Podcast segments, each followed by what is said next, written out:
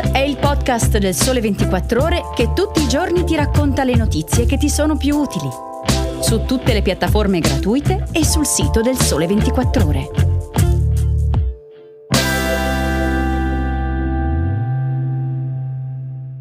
Buongiorno e benvenuti a una nuova puntata di Start. Oggi è lunedì 20 marzo 2023 e io sono Marta Casadei, giornalista del Sole 24 Ore. Vi accompagno in questo inizio di settimana con tre notizie che potete trovare sulle pagine del quotidiano in edicola.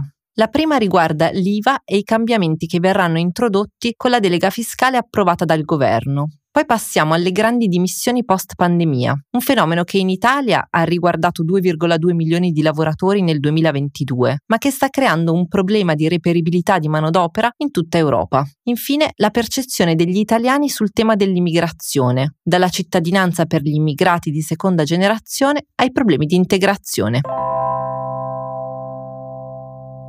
Cominciamo. Il Consiglio dei Ministri la scorsa settimana ha approvato un disegno di legge di delega fiscale che contiene, tra le varie misure di riforma, i presupposti perché l'imposta sul valore aggiunto possa cambiare profondamente. Queste misure si inseriscono in un quadro più ampio. L'IVA, infatti, è una tassa europea, armonizzata tra i vari paesi e poi declinata da ciascuno degli Stati membri in modo diverso. Quasi vent'anni fa, e più precisamente nel 2006, il Consiglio europeo ha emanato la direttiva 112 che richiedeva agli Stati di razionalizzare il numero e la misura delle aliquote, rivedere la disciplina delle operazioni esenti e disporre un trattamento IVA tendenzialmente omogeneo per i beni e servizi similari. La ben più recente direttiva 542 del 2022 invece ha riformato il sistema delle aliquote puntando sulla flessibilità e concentrando gli obiettivi su ecosostenibilità, digitalizzazione e politiche sociali. Da qui l'esigenza di mettere mano all'imposta italiana, sia sul fronte delle aliquote sia del paniere. Come raccontano Dario Acquaro, Marco Mobili e Giovanni Parente, infatti, ad oggi in Italia il solo paniere degli alimentari e delle bevande analcoliche include 19 macrovoci la cui tassazione varia dal 4% del latte al 22% dell'acqua in bottiglia. Se alcuni cambiamenti sono stati già introdotti con la legge di bilancio 2023 che ha abbassato l'IVA per esempio sui prodotti per l'igiene femminile e per la prima infanzia al 5%, nel prossimo futuro si potrebbe arrivare addirittura ad avere prodotti con IVA a zero, per esempio gli alimentari, i beni di prima necessità o i prodotti per i lattanti, almeno secondo quanto dichiarato nei giorni scorsi dal vice ministro dell'economia Leo. Il secondo tema di oggi riguarda uno degli effetti della pandemia, le grandi dimissioni. In Italia nel 2022 sono stati interrotti volontariamente 2,2 milioni di contratti, e cioè il 13,8% in più rispetto al 2021. Questo fenomeno va ben oltre i confini del nostro paese. Come racconta Michela Finizio, infatti, in Francia sempre l'anno scorso si sono dimesse 2,16 milioni di persone, e cioè il 2,7% dei dipendenti nell'intero paese. In Spagna poi, nel 2022, si sono registrati circa 70.000 lavoratori che hanno volontariamente rinunciato al proprio contratto a tempo indeterminato e questo è il dato più alto dal 2001. Chi si dimette però riesce a ricollocarsi abbastanza in fretta. In Francia, per esempio, circa 8 lavoratori su 10 che si sono dimessi da un contratto a tempo indeterminato nella seconda metà del 2021 sono tornati al lavoro entro sei mesi. Il contraltare delle grandi dimissioni, che sono un fenomeno diffusissimo anche negli Stati Uniti, è la forte difficoltà da parte delle aziende europee a trovare professionisti o manodopera, come racconta l'ultima inchiesta dello European Data Journalism Network.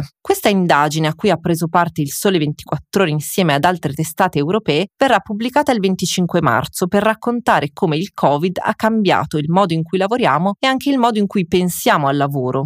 Dunque uno dei fenomeni che corrono paralleli e in parte si intrecciano a quello delle grandi dimissioni è proprio quello della mancanza di lavoratori che coprano i fabbisogni delle aziende. Secondo i dati Eurostat, nel terzo trimestre 2022 non è stato occupato il 3,1% dei posti di lavoro retribuiti rispetto al 2,6% dell'anno precedente e al 2,2% della fine del 2019, cioè prima della crisi sanitaria. Se vogliamo osservare la cosa da un angolo diverso, pensiamo che l'abbondanza di posti posti liberi ovviamente, contribuisce a quel dinamismo di mercato del lavoro che permette a chi si dimette poi di rioccuparsi in fretta.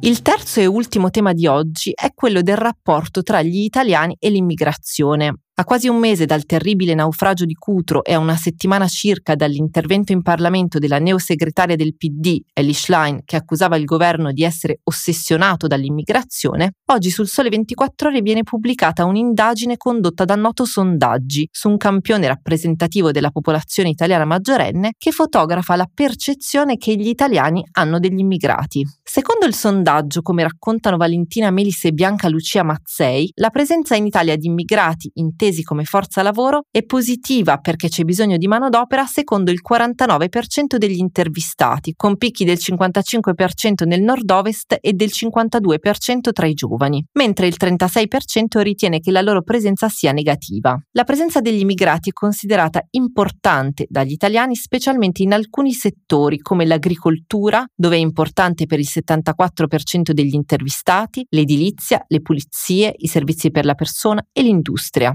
Le percentuali però si ribaltano quando si parla di turismo, dove il 45% dice che la loro presenza non è importante, e nel commercio. Al di là del tema lavoro però la visione cambia. Oltre la metà degli intervistati ritiene che l'aumento dell'immigrazione porterebbe più rischi che benefici dal punto di vista sociale e demografico, tanto che per il 55% delle persone gli immigrati in Italia sono già troppi e non si dovrebbe rivedere al rialzo il decreto flussi. C'è però un dato importante in controtendenza. Il 53% degli intervistati è favorevole alla possibilità che i figli degli immigrati possano avere la cittadinanza italiana. Io vi ringrazio per aver seguito fin qui questa puntata, vi invito a condividerla sui social o con chi pensate possa essere interessato e a scrivermi per dubbi oppure osservazioni a marta.casadei-24ore.com. Buona settimana!